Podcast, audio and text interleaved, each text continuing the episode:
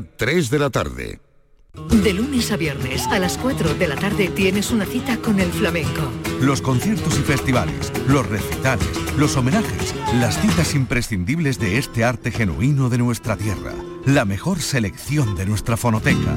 Portal Flamenco. De lunes a viernes, desde las 4 de la tarde, con Manuel Curao. RAI, Radio Andalucía Información.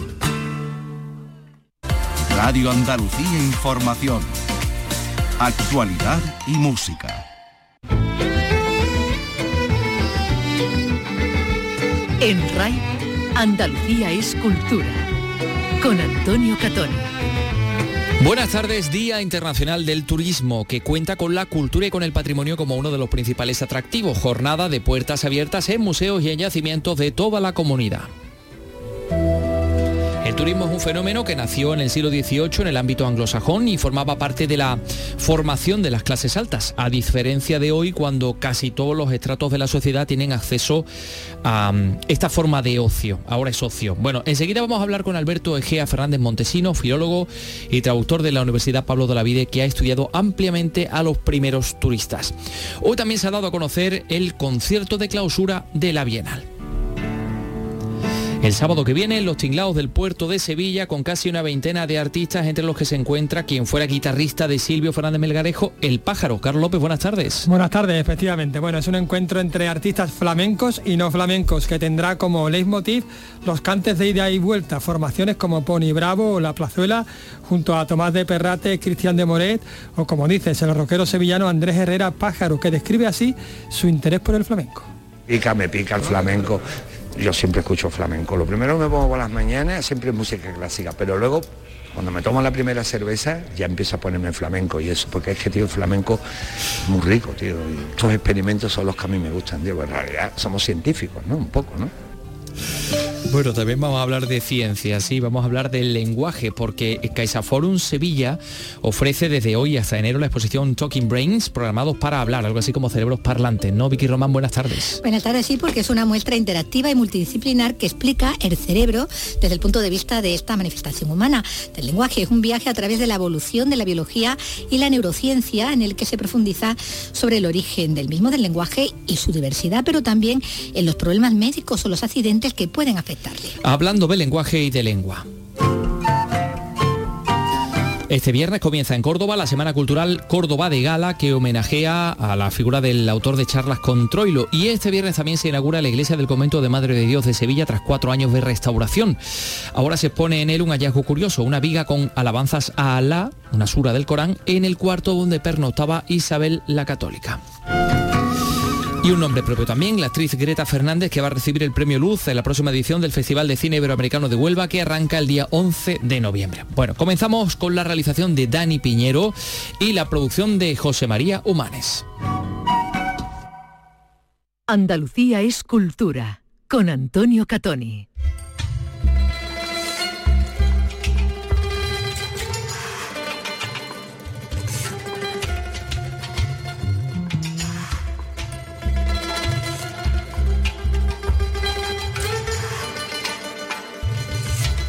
Tres y tres minutos de la tarde, mm, enseguida les vamos a contar todo lo que ha dado, bueno, todo, todo, todo no es imposible, ¿no? Pero hay muchas cosas relacionadas con este Día Internacional de Turismo que se celebra en, en Andalucía con muchas actividades.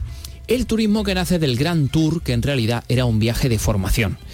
El profesor del Departamento de Filología y Traducción de la Universidad Pablo de la Vida de Sevilla, Alberto Egea Fernández Montesinos, ha estudiado con profundidad este asunto e incluso ha comisariado una exposición virtual, La imagen de España en los viajeros extranjeros, em, donde bueno, pues eh, aparece información sobre esos libros de viajes de autores anglosajones de entre los siglos XVIII y, XX prácticamente.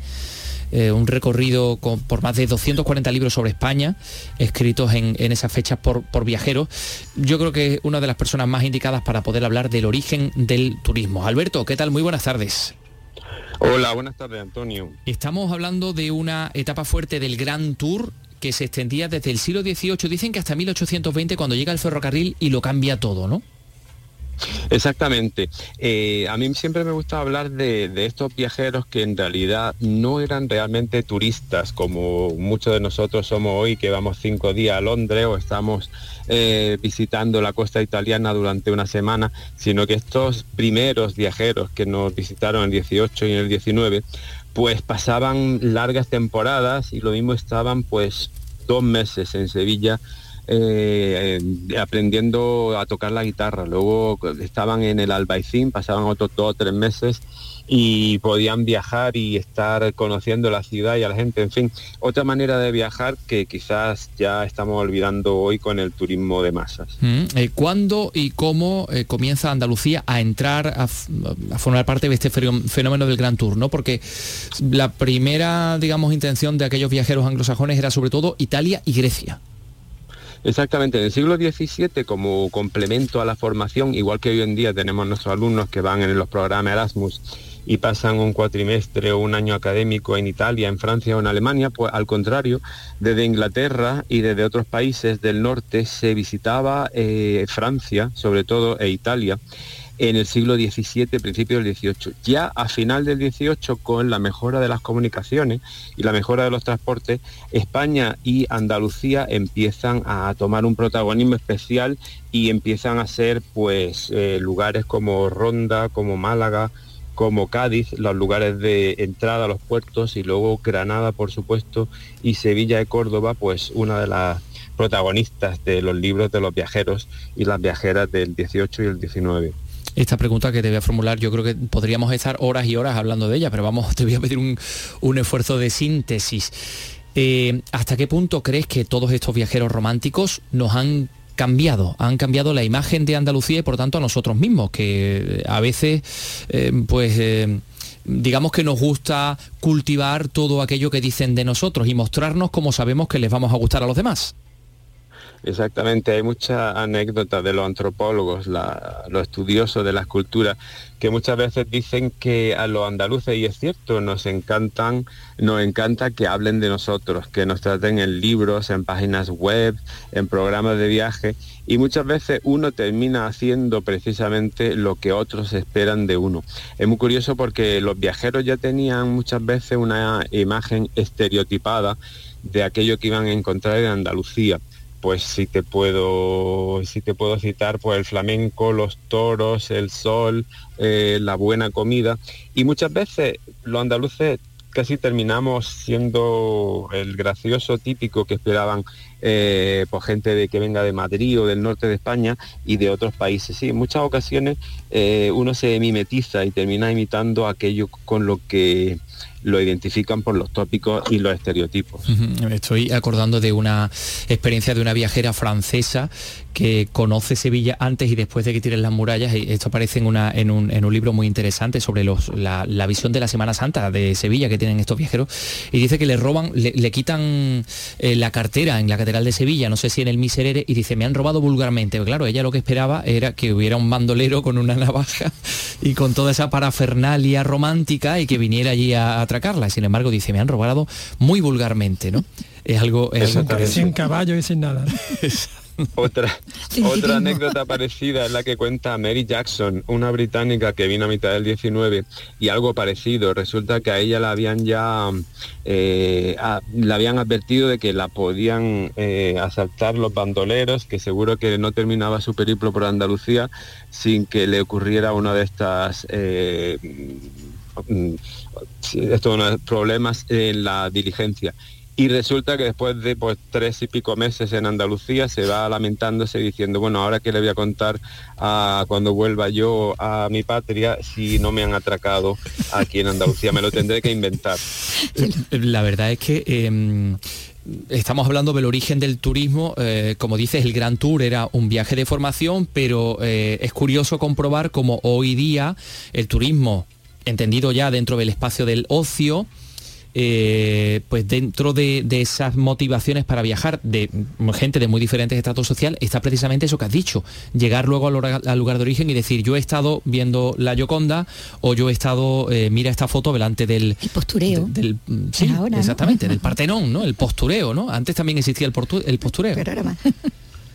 sin duda. Em, es curioso porque igual que hoy en día, ¿no? Como tú dices, los jóvenes hacen los TikToks o hacen la típica el selfie, ¿no? Para, para mostrar que han estado allí, identificarse con ese lugar icónico y muchas veces dejan de, realmente pues inmiscuirse con las culturas o conocer a la gente de aquel lugar y realmente conocer. Así que yo muchas veces eh, tengo bastantes alumnos que van y pasan un cuatrimestre, un año académico, o en Inglaterra, o en Escocia, o en Holanda, y les digo muchas veces que dejen un poco las redes, que se aparten de los medios de comunicación y que realmente, bueno, pues que se empapen de la cultura, que vayan al teatro, que conozcan a gente y que abandonen un poco la globalización para realmente conocer el país en el que están. Mm.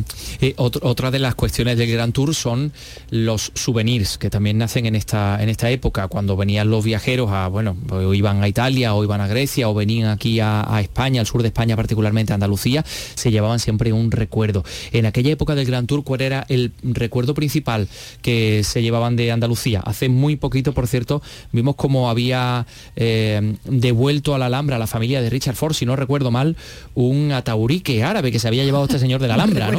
Eh, ¿no? sé si era habitual que se llevaran trozos de patrimonio o, por no sé, o, si le gustaba llevarse, por ejemplo, un cuadro en el que los retrataran, retrataran delante de algún monumento. Bueno, pues los regalos, de esto lo ha estudiado mi compañera profesora de la Universidad de Sevilla, Rocío Plaza, en un libro muy bonito sobre los souvenirs, ¿no? La historia del souvenir. Y los primeros, los del siglo XVIII, eran simplemente eh, las artesanías locales, ¿no? Los mantones, las peinetas, a los extranjeros y las extranjeras les encantaba disfrazarse. Ellas veían a, pues, el típico vestido de gitana, eh, veían lo de la peineta, veían la mantilla y entonces les encantaba eh, llevar eso de vuelta a casa, porque bueno, pues si hoy en día que tenemos las fotografías, tenemos los vídeos en un teléfono móvil, pero bueno, la única manera de llevarse pues una caja de taracea de Granada o llevarse algo de artesanía de Fajalauza en el caso también de Granada y por supuesto pues eh, las porcelanas que se, que se hacían localmente Pitman aquí en Sevilla. En fin, ha habido una historia siempre eh, intentando traerse eso eh, autóctono y local que eh, era realmente español y que no se daba pues, ni en Inglaterra, ni en Estados Unidos, ni en Francia. Bueno, pues ya que lo has mencionado, vamos a recomendar también ese libro de Rocío Plaza, extraordinario, que se llama Recuerdos de viaje, historia del souvenir en Andalucía, editado por Imagen, y en el que pueden ustedes pues, seguir profundizando sobre esto. Em, Alberto Egea, Fernández Montesino, muchas gracias por estar con nosotros. No sé si eh, aún se puede visitar mm, de forma virtual esa exposición de la imagen de España en los viajeros extranjeros de la que hemos hablado. Pues sí, sí, sí que se puede visitar. Está albergada en la página del Instituto Cervantes. Eh, ya tiene, mm, bueno, tiene un montón de visitantes y seguro que además se puede visitar por territorio eh, a través de la historia de la mujer, por las costumbres, por, en fin, por muchos temas.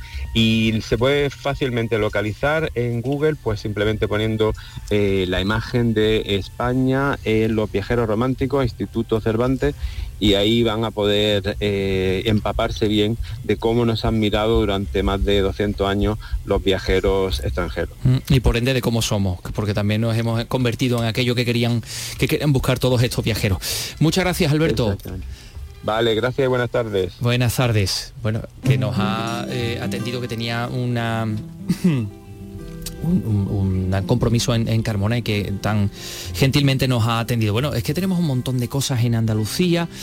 A ver, por ejemplo, eh, en Almería eh, se pueden descubrir a través de una ruta diferentes localizaciones del cine, desde el primer western rodado en Almería, Tierra Brutal, hasta la superproducción de Ridley Scott Exodus, Dioses y Reyes, Juego de Tronos.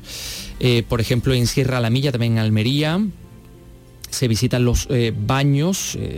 En Granada, el Museo Arqueológico y Etnológico están programadas dos visitas guiadas en español y en inglés por los tesoros del Museo Arqueológico que en sí mismo el museo, la casa que acoge el museo es otro tesoro, a los pies del Darro. Y hay una conferencia sobre la pieza del mes titulada Núcleo y hojas de siles de Gran Preseñí. Bueno, una de las piezas de, siles de la edad del cobre que se guardan en este museo arqueológico. También Museo de Bellas Artes de Granada, Museo Casa de los Tiros, jornadas de puertas abiertas. En Almuñécar hay una jornada de puertas abiertas en el Museo Cueva de Siete Palacios.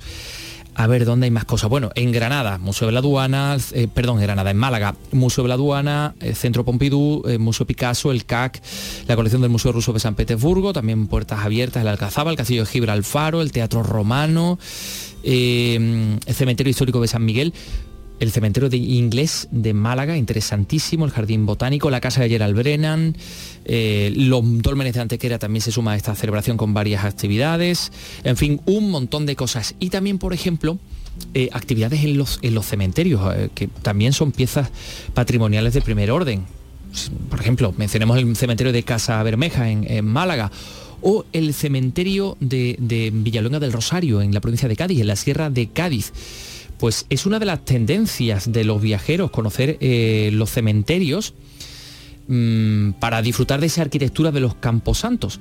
Em, nuestro compañero Pablo Cosano en Jerez se ha eh, fijado especialmente en este cementerio de la Sierra de Cádiz. Adelante, Pablo. Hola, ¿qué tal? Uno de estos últimos cementerios está en la provincia de Cádiz. Se trata del de Villolenga del Rosario, construido en las ruinas de la iglesia del Salvador, semidestruida por las tropas napoleónicas durante la Guerra de la Independencia. La disposición de tumbas y nichos en los muros de piedra de un templo sin techumbre es un verdadero imán para el turismo de esta población de 500 habitantes en la Sierra de Cádiz. Alfonso Moscoso es su alcalde. Tiene una planta en el central octagonal precisamente su arquitectura es el elemento singular de este cementerio y lo que se pone en valor como cementerio más bonito indudablemente es su arquitectura y que no debemos de olvidar que en el último año por ese camposanto de Villaluenga han pasado en torno a 15.000 personas, un cementerio que está abierto durante todo el año en horario de 10 de la mañana a 10 de la noche y que por tanto como atractivo turístico más el de Villaluenga es uno de los candidatos a cementerio más bonito de España, concurso que convoca la revista Dios, una de las referencias del sector funerario en España. Hay otros dos cementerios andaluces en esta lista, el de Iznájar y el de Archidona. Las votaciones terminan el viernes. Bueno, ese es el cementerio de Villaluenga del Rosario. Em, hay cementerios muy bonitos. En, eh, no sé si conoces algún cementerio. Pues el de Montparnasse, por ejemplo. Ya, pero quiero decir en Andalucía. Bueno, de Andalucía no. bueno, el, de Montparnasse es una cosa tremenda porque por lo visto hay colas y colas y colas para la tumba de Jim Morrison cuando están las otras tumbas famosas están no allí muertas. Pero, Ese no es el de Montparnasse, Perleches, ¿no? Es donde está Jim Morrison. Perleches, exactamente. Perleches, sí, pero está Samuel Beckett, Cortázar. El de Montparnasse también es muy interesante, sí, está al lado de la torre esa de Montparnasse. La torre está negra, bastante fea, por cierto, también me gusta. Pero bueno. Sí, una zona que dicen que no está mal para ver eh, París, por cierto. Mm, está muy bien, de hecho. Sí, eh, porque está cerquita del centro y, bueno, y no es tan caro como el, como el centro, aunque en fin, cualquier cosa eh, allí es carísima. Pero, a ver, otro punto donde se está celebrando el Día del Turismo es en el yacimiento Vitálica en Santiponce, en Sevilla.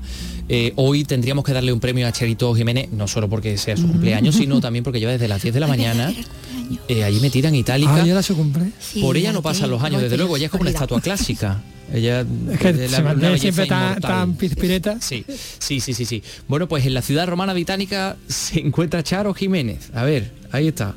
Aquí estoy en la puerta de Itálica con uno de los guías que se dedica a organizar eh, rutas por aquí, por este conjunto arqueológico que está en la localidad sevillana de Santiponce.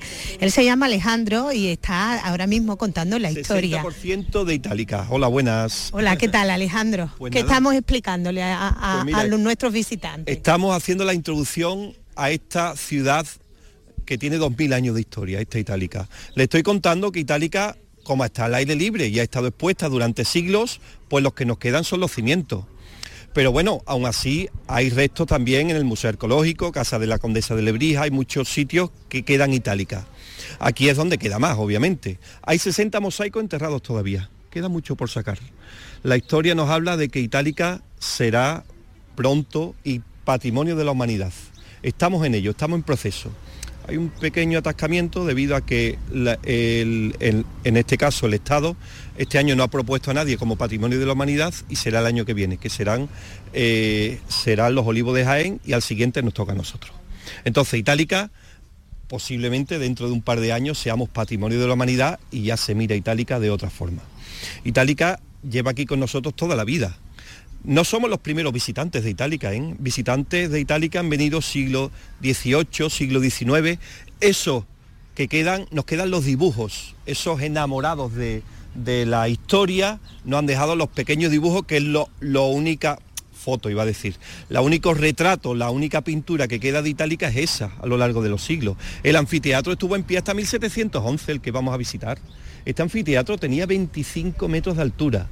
Este anfiteatro fue, por desgracia, destruido dos veces. 1711 hay que hacer un dique para desviar Sevilla, que se ahoga, y la carretera que tenemos aquí hacia, hacia Extremadura también eh, dificulta de que necesitan piedra y se dinamita esta. No me digan ustedes que no da gusto escuchar a Alejandro. ¿Qué les parece a ustedes? A los turistas, ¿qué, ¿qué les parece la explicación? Estupendo, de verdad. Es maravilloso. El hombre le pone su énfasis y se ve que le gusta mucho. ¿De dónde es usted? Yo soy de Granada.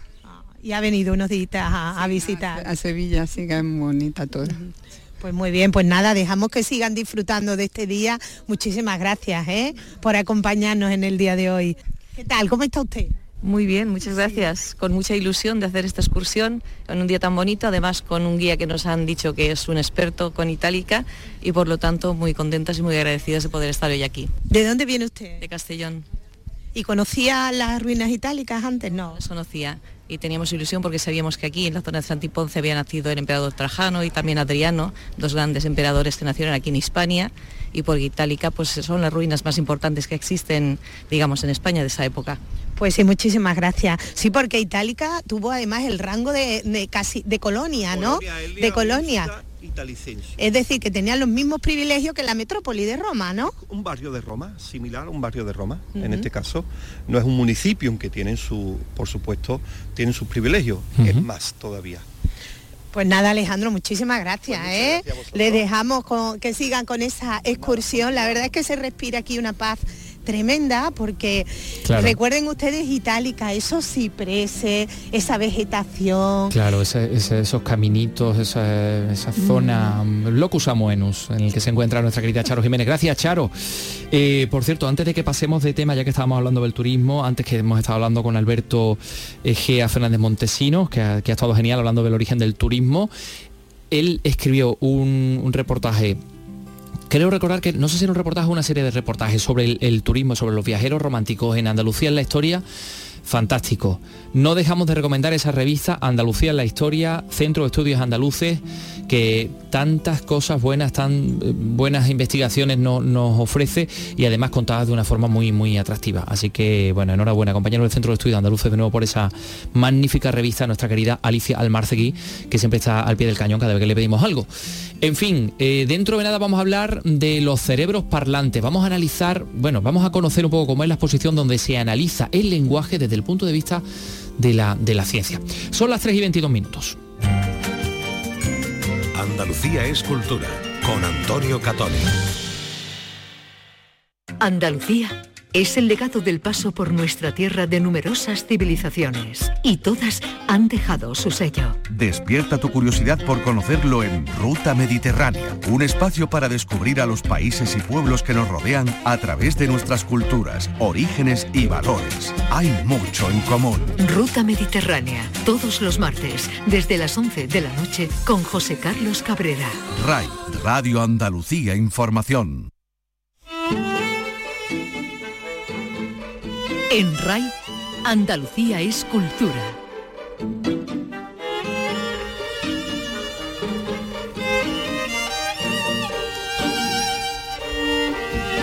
El Caixa Forum, eh, Caixa Forum Sevilla ofrece desde hoy hasta enero la exposición Talking Brains programados para hablar. Es una muestra interactiva y además una muestra eh, multidisciplinar que explica el cerebro desde el punto de vista del lenguaje. Un viaje a través de la evolución humana, de la biología, de la neurociencia en el que se profundiza sobre el origen del lenguaje, sobre la diversidad del lenguaje, pero también sobre los problemas médicos o accidentes que pueden afectar al lenguaje. Vicky Román, ¿qué te ha parecido la interacción? ¿Has podido participar en alguna de las He disfrutado mucho de esa, de esa interacción, de, esas, de esas actividades, porque bueno, esa es la, base ¿no? de, de esta muestra. Que te reciba así.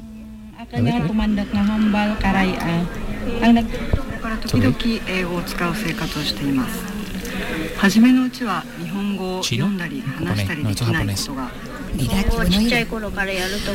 Bueno, es un guirigay lingüístico, ¿no? Eh, a través de varias pantallas que da la bienvenida al visitante y es una muestra de las casi 7.000 lenguas orales y de signos que existen e, en el mundo con un único cerebro lingüístico, común para todos. Y eso se materializa gráficamente en un árbol de la lengua eh, por el que podemos trazar el recorrido de cualquiera de ellas desde el tronco común que comparten, ¿no? Y ves el recorrido que hace y ponían el ejemplo, por ejemplo, del vasco, ¿no? Que no se ramificaba apenas, que era como una línea recta ah. todo el tiempo desde el tronco común porque no se algo del origen del vasco porque eso también es una incógnita. De mm. indoeuropeo no es. Está hecho unas grafías, tienes ya que afinar un poquito la, mm. la, vista para ver, pero ya digo que el camino es muy, muy, muy recto desde el tronco, como decíamos, sí, sí, desde el tronco común. Y podemos hacer ese recorrido, por ejemplo, pues con una tarjeta que nos va a activar ese y todos los módulos de las diferentes secciones de la exposición que nos dan a la entrada. Y que vamos siguiendo, bueno, a través de la audioguía que nos va marcando el recorrido también de, la muestra, eh, cuyo objetivo, pues resumía ser coordinador de exposiciones José Miquel del Campo. Y al final es una exposición sencillamente sobre una capacidad que, como decía Moisés, es tan innata como la, del lenguaje. Es una capacidad de nuestro cerebro que todos y todas tenemos, independientemente de dónde hayamos nacido e incluso la tenemos antes de nacer, como se explica también en las exposiciones. Eh, es totalmente instintiva. Pues con esa tarjeta que decía antes podemos acceder a, las animaciones que en pantalla van evidenciando pues la evolución desde los primeros homínidos, todavía sin lenguaje, hasta el Homo sapiens, el que a diferencia del Australopithecus o del hombre de Neandertal, eh, mostrados con unas figuras a tamaño real, podemos ver asomándonos a un, a un espejo que se pone delante nuestra, ah, porque ahí no han necesitado muñequito. Claro, están los, maniquíes, ¿no? Los muñecos que representan el Australopithecus, el, el Neandertal, pero al llegar al Homo sapiens basta con un espejo ah, y te pongas tú delante para que veas exactamente el ejemplo de, la especie, porque nosotros somos aquellos a los que el lenguaje nos viene ya dado desde antes incluso de nacer, ¿no? Porque insisten mucho en cómo es una capacidad innata, ¿no? que se tiene mm, desde el nacimiento y desde antes del nacimiento que hay unas características del lenguaje humano que lo hacen único y que ningún animal reúne todas estas características. Por ejemplo, la capacidad de fabular, la capacidad de hablar desde, de, eventos que no son reales, bien sea para mentir, bien sea para escribir el Quijote. Eh, esta es una capacidad intrínsecamente humana. Esa capacidad de fabulación, no de contar el aquí y el ahora, sino el poder anticipar, el poder imaginar, el poder recrear, todo eso es algo exclusivo ¿no? del lenguaje humano, aunque haya otro tipo de lenguaje entre otras, entre otras especies. Lo, que explica toda la literatura, desde, que el hombre es hombre, desde, que el mundo es mundo. Bueno, así tras explicarnos la evolución de la especie humana que te decía antes, ¿no? a través de, los diferentes periodos, eh, vemos recreado un feto en, en el útero, también hay imágenes reales de fetos y sus reacciones ante el lenguaje del sonido, todo, bueno, el sonido materno, ¿no? Pero eh, ya articulándose un, el lenguaje, eh, cómo reacciona eh, el, cerebro humano desde que se, bueno, pues todavía ni, se ha nacido, ¿no? Y también se puede ver cómo se ha ido cartografiando el cerebro desde que se empezó a estudiar hasta, bueno, el desarrollo de la neuroimagen, que ya ha cambiado mucho la percepción, ¿no? Y la, y la comprensión sobre el cerebro, sobre el que todavía queda tanto, ¿no? Por, por descubrir situar estas zonas concretas ¿no? del área de Bernique, del área de Broca, de otros lugares de otros lugares donde reside también el, habla. Aquí se puede estar navegando mucho por, por, este interactivo y luego finalmente llegamos al siglo XXI. En el siglo XXI hay una revolución que se llama la neuroimagen. Las técnicas de neuroimagen que nos permiten, sin matar al paciente, ver cómo funciona su cerebro decía eso, que ahí no había necesidad de matar al paciente ¿no? para, para poder ver cómo, cómo funcionaba el cerebro, porque bueno, ya, ya es posible a través de, eh, de, todo el avance que ha supuesto la, la, neuroimagen. Pero no todos nacemos con esa capacidad innata, que lo decíamos, ¿no? que es una capacidad del ser humano innata eh, para el lenguaje, pero eh, no se da siempre, ¿no? en todos, de hecho, en esta misma sección nos podemos poner en el lugar de un niño con un espectro autista que no tiene capacidad verbal y podemos bueno, ponernos en su piel utilizando para comunicarnos esos pictogramas con los que él mismo ha conseguido interactuar, ¿no? Entonces puede el visitante probar con los pictogramas a, comunicarse, ¿no? A formar por lo menos un mensaje muy básico, ¿no? Pero, pero mensaje, a fin de cuentas. Se ve también, bueno, como decía antes, no es que son muchos los casos, por motivos diferentes, por los que el cerebro no puede hacer las conexiones necesarias eh, para el lenguaje verbal o el, o el lenguaje de signos, que se engloba también dentro, de, esta, exactamente como un lenguaje más. Eh, puede haber patologías médicas o accidentes, ante los que la neurociencia también bueno, pues va mostrando sus avances, ¿no? De hecho, se ve en vídeo la operación a cabeza abierta de un hombre eh, que empieza a tener lagunas y dificultad para nombrar las cosas. Y se puede ver en la, en la muestra, bueno, pues cómo lo tratan primero, cómo le están operando y están hablando con él para ir viendo qué zonas tienen que intervenir, porque había un, tumor ahí que, presionaba una parte del cerebro y luego su recuperación también. Y hay proyecciones con ejemplos de trastornos que, que afectan a la capacidad lingüística. Que va repitiendo todo el rato lo mismo, a pesar de que construye gramaticalmente bien, las frases probablemente no tienen sentido y no son una conversación normal. Está bien y feliz. Yo juego a golf y golpeaba otros árboles. Eh, jugábamos fuera con las manos, guardábamos muchas manos en un hoyo para gente. Es un tipo de afasia, es un tipo de afasia. Y aparte esto no, es, esto no es consciente. Muchas veces la persona no se está dando cuenta que está dando circunloquios y que está, está repitiendo todo el rato lo mismo. Es un ejemplo, hay varios ejemplos a tamaño real, la proyección, ¿no? la imagen, donde están interactuando algunas personas y, y una de, de las dos pues tiene algún tipo de problema, en este caso articulaba una frase, eh, pero que no tenían sentido. Aparentemente correcta, pero que sí, estaba diciendo como que enterramos las manos en un hoyo. en un hoyo, sí, sí, sí, Otra que era un caso de esquizofrenia, ¿no? Y empezaba, y era un lenguaje como muy, muy imaginado, donde empezaba, donde incluso creaba palabras que no existían, ¿no? Y donde está bueno el desvarío, ¿no? Que, que, la acompaña. también la historia de la literatura ha habido una, de hecho, una figura retórica que era la de inventarse palabras, como hacía Nicolás Guillén en tantos poemas suyos del, del, poeta. Bueno, pero en este caso tratado visto como, como una, una patología, ¿no? Exactamente. bueno. la muestra finaliza en una sala en la que con unos cascos de realidad virtual, pues nos sumergimos en el cerebro y, y en las conexiones neuronales que se establecen en el proceso lingüístico. Eso, bueno, intento ahí que se escuche un poco de cómo, cómo se oye, ¿no? Una vez que te mete, eh, que, te pone, no, que te pone los, cascos de. Se inicia el desarrollo de nuestro. Lo que irías escuchando el tiempo que, vas viendo con el casco de realidad virtual, con la gafas. Mm, como se despliega ante ti el cerebro, ¿no? Y vas viendo las conexiones neuronales. Y es el final ya de, la muestra.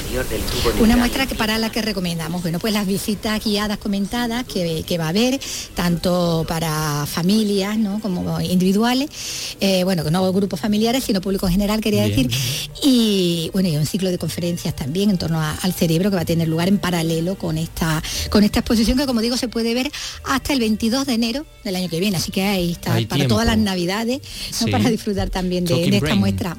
Eh, pues esto es interesantísimo. siempre, siempre. Sería, ¿Cómo sería introducirse dentro del cerebro de Carlos López? ver las conexiones. insisto, ponte lo peor. Yo al final me he sentido un poco como en Mars Attack, ¿no? Porque al final se queda como unos cerebros flotando solitos, ¿no? En el final de la proyección. Pues, sin conexiones, sin conexiones. Sí, no, hay unas conexiones, pero bueno. Conexiones por ahí sueltas. Eh, imagínense, pónganse lo peor.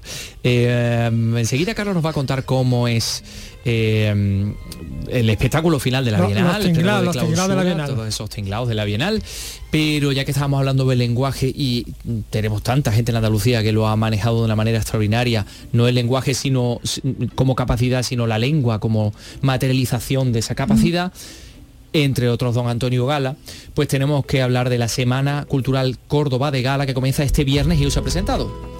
Hay un montón de actividades en torno a Antonio Gala, a su obra, eh, y ha asistido nuestro querido Miguel Vallecillo de Córdoba a la presentación de esta programación. Miguel, cuéntanos. Para la ocasión se ha elaborado un elenco de actividades que han diseñado el Ateneo de Córdoba, la Fundación Gala y la Fundación Cajasol y que van desde recitales poéticos a exposiciones, pasando por una mesa redonda sobre el autor. Para el director de la Fundación Gala, José María Gala, este coloquio, que será moderado por Jesús Vigorra, puede ser una actividad muy interesante. Va a tener el contraste de dos personas, una más mayor, con más experiencia, como como es José Rodríguez de la Borbolla y, y, otro mm, pues desde el punto de vista de la cercanía literaria, como Joaquín Pérez Azaustre, eh, que, conducidos por, un maestro del micrófono como, como Jesús Vigorra, yo creo que va a ser muy, muy interesante y entretenido.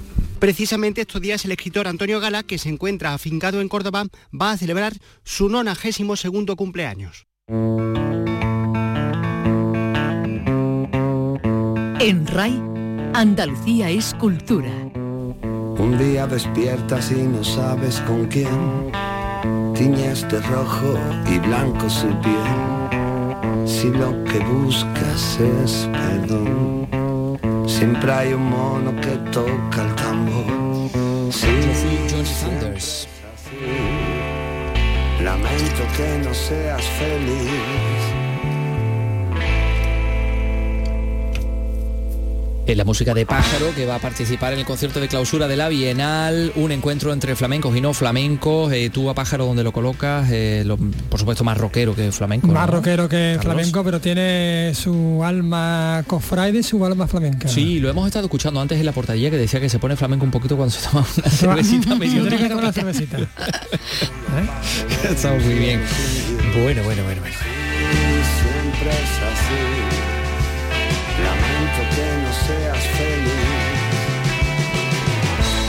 Este concierto de clausura de la Bienal de Flamenco va a tener como espacio escénico, como escenario, los tinglados del puerto de Sevilla y los cantes de ida y vuelta como el, el, eh, Leitmotiv, leitmotiv. Tú has dicho leitmotiv aquí. Bueno, pues estará más, más escrito. Le- le- Leitmotiv, esa Ujú, es, esa es efectivamente. la expresión. Querido Carlos, cuéntanos así un poco qué han contado los artistas en la presentación. Pues mira, te voy a contar que precisamente, bueno, eso es el, eh, el punto que tiene este, este concierto, ¿no? Que se haga en el puerto, que sean cantes de ida y vuelta.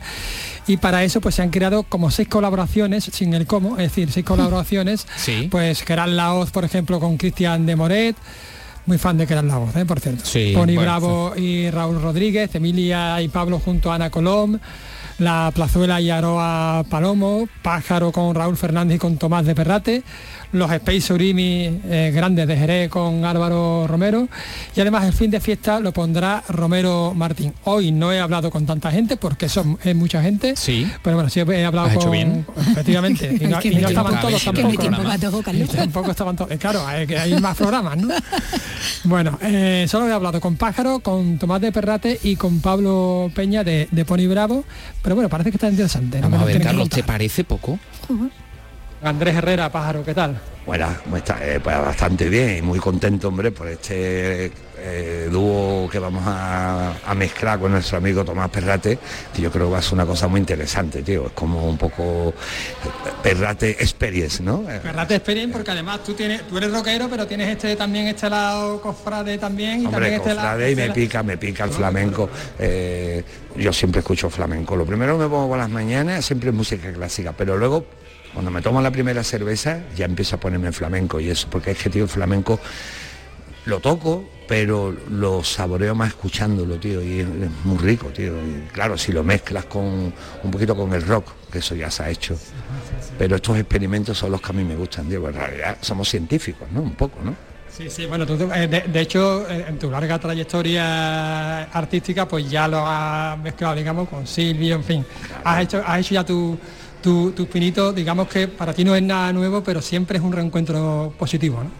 positivo y además es una cosa, tío, que, que te llena de vida, tío, porque una cosa es lo que hiciste a lo mejor hace 20 años, pero ahora ya empiezas a madurar otras cosas y ahora pues tienen como más salida, ¿no? Y no sé, tío, y de pronto empiezas a mezclar y dices, tú coño, si se puede mezclar además, menos con agua, tío, porque yo soy más de cerveza. También estamos con uno de los cantadores más solicitados de esta bienal, con Tomás de Perrate, ¿qué tal? Buenos días, pues de maravilla, la verdad. Loco ya porque empiece la semana eh, cantadoramente hablando, que empiezo mañana. Cuando digo cantadoramente es porque ya mañana empiezo a ensayar en, en duro, digamos, y, en fin. Pero- Ah, El, el viernes, eh, para empezar, vamos a tenerte con, en la Alameda, en el Teatro Alameda, junto a Raúl Cantizano y junto a Marco Serrato, una improvisación, ¿no? Sí, eh, hicimos algo parecido en el Monkey Weekend, en el puerto de Santa María. Son improvisaciones libres, eh, donde Raúl se permite jugar con, con la guitarra, jugar con, con- con varios instrumentos eh, a la vez eh, que incorpora a su propia guitarra. Y yo pues también quiero experimentar un poco con efectos de voz, con algún cante, con algún canto litúrgico incluso, en fin, que son improvisaciones libres el que quiera un recital de cante que no vaya, pero el que quiera pasar un rato divertido con un poco el flamenco free, pues ah, invitado está. Allí vamos a estar, por cierto. Y el sábado, fin de fiesta, por todo lo alto, con, con Pájaro y con Raúl. Sí, me hace una ilusión enorme estar con, con Andrés, con el Pájaro y con Raúl. Eh, porque bueno me apasiona su música yo he crecido con la música del pájaro y Silvio y, bueno los voy a poner a cardo porque van a trabajar con pases que, ellos no habitúan y yo evidentemente pues voy a trabajar con cosas que, ellos sí habitúan. En fin, que muy divertido y de verdad que como decía antes Shema Blanco, eh, nos merecemos una fiestita ya y acabar con esto por las nubes y, reírnos de todo ya, hombre, y pasárnoslo bien. La verdad es que sí, porque, eh, y especialmente tú, porque eh, has acompañado al baile, has acompañado al, cante, incluso has hecho tango, es que lo has hecho de todo. En realidad es lo habitual, en mi, en mi repertorio habitual.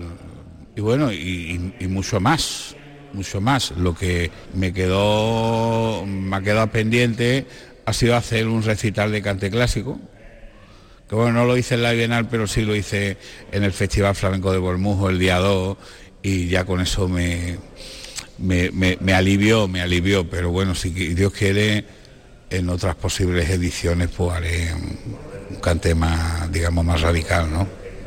Bueno, pues cante lo que cante, no hay que perdérselo. Tomás de Perrate, un verdadero investigador de la música. Muchísimas gracias. Gracias a vosotros, un abrazo. También está Pablo Peña de los, de los Pony Bravo, que va a ofrecer también un concierto, bueno, una actuación junto a Raúl Rodríguez. ¿Qué tal, Pablo? Muy bien, muy bien. Encantado de estar aquí. No te gusta el flamenco, pero, pero te apasiona, ¿no? Sí, sí, realmente. De hecho, yo creo que eso es algo que ha pasado mucho a gente de mi generación, ¿no? Que, como decía también antes, eh, hemos tenido ahí un desencuentro en la adolescencia que vivimos aquí en los 90, que, que se, o sea, todos renegábamos de esa influencia como algo pues bueno, vinculado a, lo casposo, a lo rancio y tal, pero luego con los años pues vas descubriendo las profundidades del flamenco y empiezan a interesarte cosas. No obstante, yo no soy un gran consumidor de flamenco, hay cosas muy puntuales que me encanta, por ejemplo, la sushi, pero no, normalmente no suelo escuchar flamenco como una música que me apetezca de diario. Sin embargo, a nivel creativo y como, herramienta eh, me parece interesantísimo desde un punto de vista no tanto técnico, porque técnicamente, bueno, nosotros yo siempre he pensado que Pony Bravo en realidad hacemos punk y técnicamente somos bastante limitados pero desde un punto de vista incluso antropológico te diría, energético, eh, de sensaciones y tal, el flamenco siempre ha estado ahí como una energía muy, muy potente, que siempre nos ha interesado desde los márgenes, como decía antes. Entonces es un poco esa, esa dicotomía la que yo tengo con el flamenco me aporta y, al mismo tiempo tampoco me, atrapa. No sé cómo explicarlo bien, pero creo que se me entenderá. Es como una especie de, referente, ¿no? De otro referente más que tenéis ahí, ¿no? De sustrato dentro de la banda, Exacto, exacto, tú lo has dicho. Es como un referente más dentro de todo un abanico de referentes en los cuales pues hay cosas que nos interesan y cosas que no, claro. Me parece interesante esto que, has comentado, ¿no? Este, este viaje de ida y vuelta que hemos tenido casi todos en, la adolescencia, ¿no? Precisamente por lo que comentaba, que bueno, casa muy bien con, metafóricamente con, la idea, ¿no? con el leitmotiv del, del concierto, ¿no? que, es un, que son los cantes de ida y vuelta, ¿no? además en el puerto. Sí, sí, totalmente. yo lo que pensaba cuando lo estaba explicando Tali, esa ida y vuelta yo la siento también generacional. Es una ida y vuelta porque como te decía, nosotros en nuestra generación como que hemos renegado totalmente, hemos pasado de esto y ahora estamos volviendo a ello, incluso las generaciones más jóvenes ya directamente lo están asimilando y ahora hay muchísimo más movimiento de gente joven que está metiéndose de lleno en el flamenco que cuando empezamos nosotros, que apenas se le echaba cuenta. ¿no? Entonces, me parece muy interesante también este concierto porque está unando gente de las generaciones nuevas con gente de las generaciones ya clásicas, como Perrate, por ejemplo, incluso gente de las generaciones clásicas que ya estaban haciendo ese trabajo. O sea, es muy interesante porque hay toda una serie de movimientos internos de, ida y vuelta que creo que esa noche se van a, se van a ver, se van a un compendio ahí de, artistas que, ya están en eso, creo. sí, sí. Pues a disfrutar que ya va siendo hora. Muchísimas gracias, Pablo. Gracias a ti. Hasta luego. Nos vemos el sábado.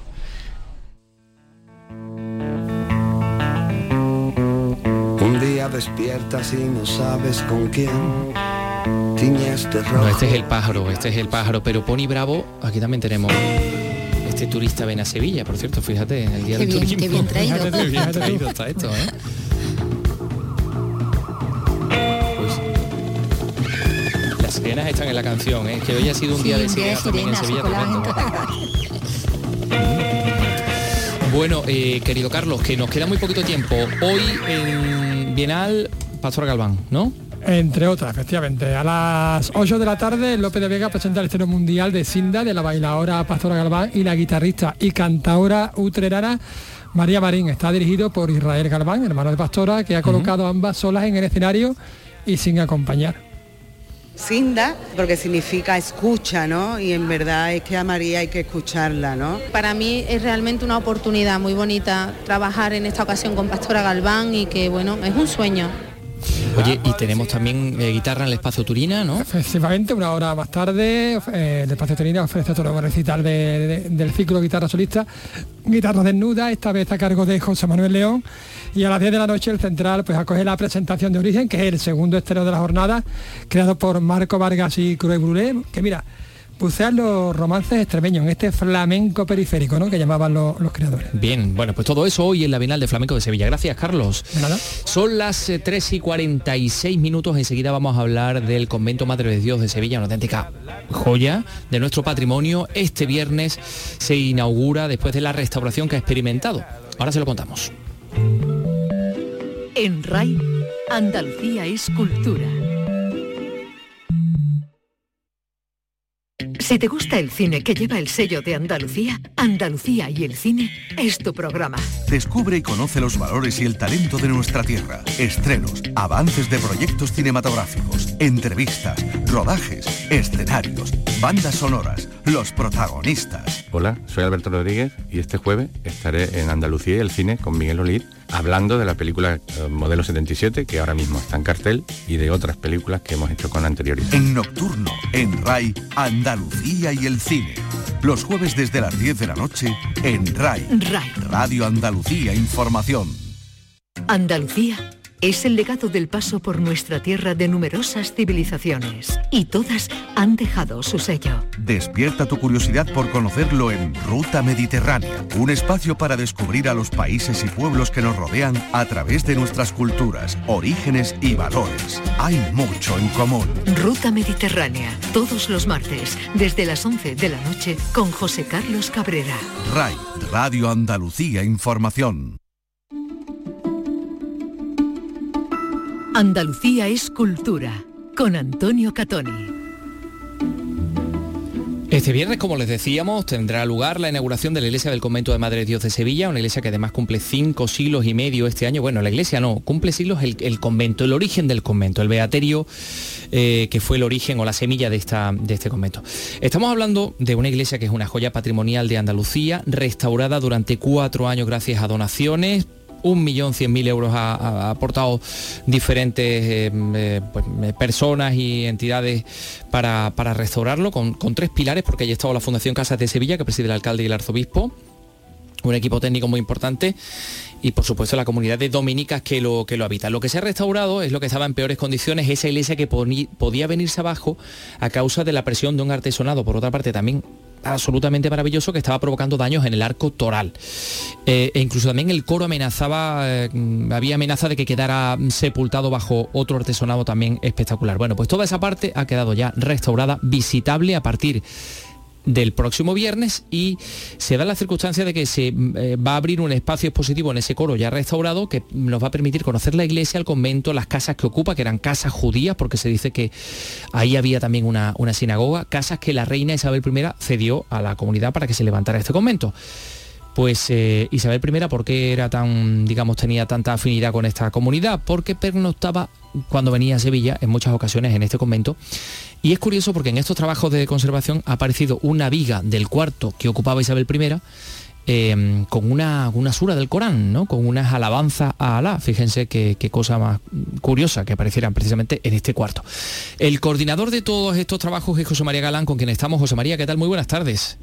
Muy buenas tardes, Antonio. Bueno, enhorabuena, porque han sido cuatro años de una obra extraordinaria. Sí, sí, sí, sin duda. Y aparte en la situación en la que hemos pasado estos últimos años de pandemia, que quieras no puede ha sido bastante difícil eh, pues conseguir la captación eh, de, donativos y, llamar la atención del público. Pero lo cierto es que Sevilla, como siempre con sus conventos, eh, reacciona de maravilla, se siente muy identificada con ellos y hemos tenido una respuesta impresionante. Básicamente de la gerencia de urbanismo, que dio una aportación importante, de un donante anónimo también muy significativo y después de multitud de pequeños donantes. Mm. por lo tanto, eh, de agradecer, la obra ha sido muy ambiciosa. Lo fundamental es que se ha salvado la estructura de un, de un edificio eh, increíble, ¿no? Que peligraba un derrumbe. Sí, cuando, cuando nos dimos cuenta de la situación, era el momento de, de acometer la intervención porque, bueno, estos daños estructurales que tú muy bien has mencionado, podían venir de hace cuatro siglos, hace dos, siglos, hace 50 años, pero creo que una vez que te das cuenta de ello, hay que intervenirlo sí o sí. Gracias a Dios encontramos un equipo técnico fabuloso que tenía experiencia en la materia. De hecho, Ángel Candela y Enrique Nuérez son los arquitectos más reconocidos a nivel nacional en cuanto a artesanado mudéjares y por lo tanto pues, rápidamente detectaron los, los errores, intervinieron y gracias a ellos pues hemos conseguido eh, consolidar la estructura de la iglesia durante no sé cuánto tiempo, pero probablemente nosotros no veremos nuevos, eh, nuevos incidentes en la estructura eh, por el tiempo que nos queda. ahora, ahora, bien es cierto, todo lo que se pudo recaudar durante el periodo de la obra no ha sido suficiente como para acometer otras muchas actuaciones, ya no tanto estructurales como ornamentales, que quedan pendientes y que son también de Ahí intervención. Ahí va yo, porque eh, claro, para ver el edificio en todo su esplendor y recuperar todas esas pinturas murales hace falta más dinero. ¿Qué ha hecho la comunidad y qué se les ha ocurrido a ustedes? Pues abrir un pequeño museo, por así decirlo, una pequeña sala expositiva en el coro donde nos eh, podemos eh, acercarnos a ese proceso de construcción del, edificio, al origen de la comunidad y donde se expone, por cierto, esa viga tan, tan curiosa de la que hemos hablado anteriormente, ¿no? Una viga en el cuarto de Isabel la Católica con una referencia eh, musulmana en árabe. Sí, una alabanza a sí.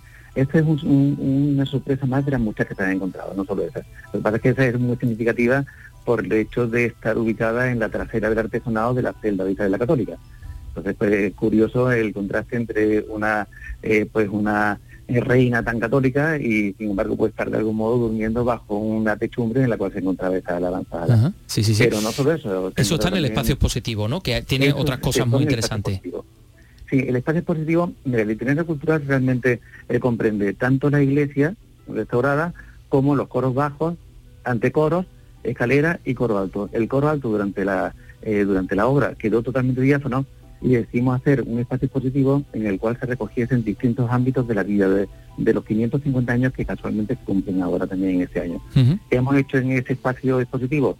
Es reflejar ocho ámbitos básicamente, en los cuales se resume el nacimiento de la orden, nacimiento del convento, personajes ilustres que hayan formado parte de la vida de la historia del convento, eh, Sor Bárbara de Santo Domingo, un personaje muy curioso, que mm, eh, una monja de finales del siglo 19 que nació en la Giralda, cosa que muchos no saben, y que es muy curioso, hija del campanero. hija del campanero, también, sí, también otros ámbitos eh, recoge un personaje poco conocido, que es el capitán Van Dorne, que fue un mecenas que llegó a hacer un eh, corpus tan grande como el actual del Cabildo Catedralicio, y sin embargo fue un personaje poco, poco conocido, y después resumimos una serie de, obras eh, de primer nivel eh, de otros eh, conventos eh, de clausura dominicos que no lo han sido durante el tiempo del espacio. Que, que eso también, es muy interesante. José María, es que, es que claro, no, no, nos va a dar tiempo a hablar de todo. Lo que vamos a hacer, si le parece, el viernes vamos a estar allí y vamos a verlo y vamos a contarlo y en este mismo programa la semana que viene pues vamos a hacer un pequeño recorrido para animar a todo el mundo a que vaya a verlo y a que colabore con la restauración de un edificio tan importante, ¿vale? Va a haber muchas sorpresas durante el espacio positivo, ¿eh? Bien, bien, bien, bien. Tendremos el viernes posibilidad de, de aclararlo estamos preparados, estamos preparados para contarlo aquí en la radio. José María, muchísimas gracias, enhorabuena. A ti, a ti Antonio, gracias. Un saludo. Bueno, por otra parte, también en el ámbito patrimonial, tenemos que decir que el Ayuntamiento de Jaén ha adjudicado por casi 160.000 euros la intervención arqueológica en el solar de la Plaza de Santiago de Jaén, donde esperamos encontrar y documentar edificios como la propia iglesia de Santiago y el edificio renacentista, Palacio Renacentista de los Benavides que estuvieron en este lugar. Y, mm, y qué más cosas, y qué más cosas. Bueno, que tenemos que hablar de la actriz Greta Fernández. Porque va a recibir el premio Luz en la próxima edición del Festival de Cine Iberoamericano de Huelva, que se va a desarrollar del 11 al 18 de noviembre. Greta eh, que no para de recibir reconocimiento, la hija de Eduardo Fernández. Fernández y, que bueno, que está en, la, cresta de, su popularidad en, estos momentos. ¿Te acuerdas que interpretaba que de hija de su padre? Sí, sí, sí, sí. Eh, precisamente es una de las películas que ha destacado Sonia Vela en la siguiente información. Greta Fernández es una de las principales actrices dramáticas españolas de su generación. Ha participado en películas como La hija de un ladrón de Belén Funes, con la que consiguió importantes reconocimientos, entre ellos la Concha de Plata en el Festival de San Sebastián. Greta Fernández ha agradecido a la organización del certamen onubense este premio Luz. Eh, muchísimas gracias por este premio, me hace muchísima ilusión. Gracias al Festival de Huelva, la verdad que tener un premio que se llama Premio Luz me hace mucha, mucha, mucha, mucha ilusión. Así que muchísimas ganas de, de recibirlo, de veros y de celebrarlo todos juntos. Greta Fernández también ha actuado en series de televisión como 30 Monedas, dirigida por Alex de la Iglesia, o la recién estrenada Santo, dirigida por Gonzalo López Gallego. En RAI Andalucía es cultura. Y vamos a hablar también de un festival de rap que se va a celebrar en la Sala Paul de Jerez el próximo 22 de octubre con eh, letras que destacan la apuesta por la igualdad. Es un festival organizado por la Asociación Páginas Violeta. Salva Gutiérrez nos da más detalles. Sí, la idea es desmarcarse de muchas letras de reggaetón o de rap que parecen fomentar la violencia machista. Sin embargo, ya hay temas que promueven todo lo contrario. Este es un asunto que queremos exponer. Hablamos de igualdad entre hombre y mujer es el tema ni más ni menos, cantado por niños. Para el festival del día 22 en la Sala Paul de Jerez habrá un concurso y serán 10 finalistas los que tendrán la oportunidad de grabar un videoclip profesional. Teresa Agudo es la vicepresidenta de la Asociación Páginas Violeta. Las 10 personas finalistas tienen un premio, un vídeo de su actuación, un vídeo profesional de su actuación y un diploma también de su participación. Porque la música, nos dicen, también puede cambiar la sociedad. Si decimos esto es porque lo vemos, hombres y mujeres Ocultaron nuestros logros a lo largo de la historia. la verdad es que, eh, como nos ha contado Salva Gutiérrez, hay eh, letras de reggaetón que son para echarse un poco a temblar, eh, como ya todos sabemos, ¿no? Hay un sello que se llama Ladradora que, edita reggaetón y tal, y este tipo de, música, pero está compuesto por mujeres y solo edita mujeres. Mm, ¿Y cómo se llama ese sello? Ladradora. Ladradora. tiene cuidado de las letras. Pues sí, sí, sí, sí, Pues gracias, Carlos. Mm, mira, pues a cambio de esta aportación que has hecho tan interesante, tengo una sorpresa para ti, que yo creo que esto te va a gustar. Porque mañana miércoles ahí a las 8 de la tarde una visita guiada en la eh, Galería Magacé Art en Sevilla. Eh, con Patricio sobre su nueva Patricio Hidalgo, que es el artista que ha creado la muestra Café Cantante. Em, es un proyecto expositivo eh, que em, eh, tiene que ver con los cafés cantantes mm, de, Sevilla, de los cuales hay muy pocas fotografías, pero eh, Patricia Hidalgo ha trabajado sobre ellas, el café del burrero. qué interesante. Sí, sí, sí. Y, otro café cantante del cual no, conozco ahora mismo, no recuerdo ahora mismo el nombre, pero es muy interesante porque hicieron evolucionar, ahí evolucionó el flamenco enormemente. Ahí nace el flamenco comercial, digamos, ¿no? El mm, flamenco para el público, el flamenco sale del ámbito eh, familiar y se convierte en un objeto de consumo Mm, de eso que lo que se quejaban tanto tanto eh, Manuel de Falla como Federico García Sí. Lorca y que fue el origen del eh, de la profesionalización de la profesionalización del flamenco. sí, bueno y también del, del eh, ¿cómo se dice? el concurso de Cantejondo Del primer concurso de del que se cumple un, un año o sea que bueno ahí está presente bueno pues nos vamos a ir que quedan dos minutillos y yo quería ir eh, que nos vayamos que nos fuéramos que nos eh, fuésemos con este tema de Antón García Abril tan reconocible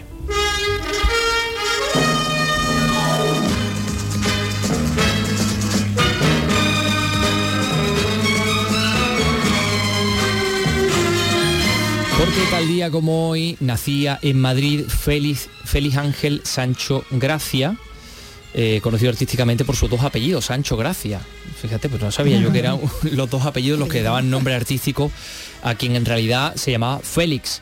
El actor protagonista de esta mm, eh, serie, en fin, tan recordada como Escurro Jiménez, relevante y popular actor de cine, televisión y teatro, que fallecía el 8 de agosto del año 2012. Sancho Gracia, que recordamos en el día de hoy con, con Curro Jiménez. Bueno, mañana, mañana, más. Vicky Román, hasta mañana. Mañana. Carlos López. A- adiós amigos.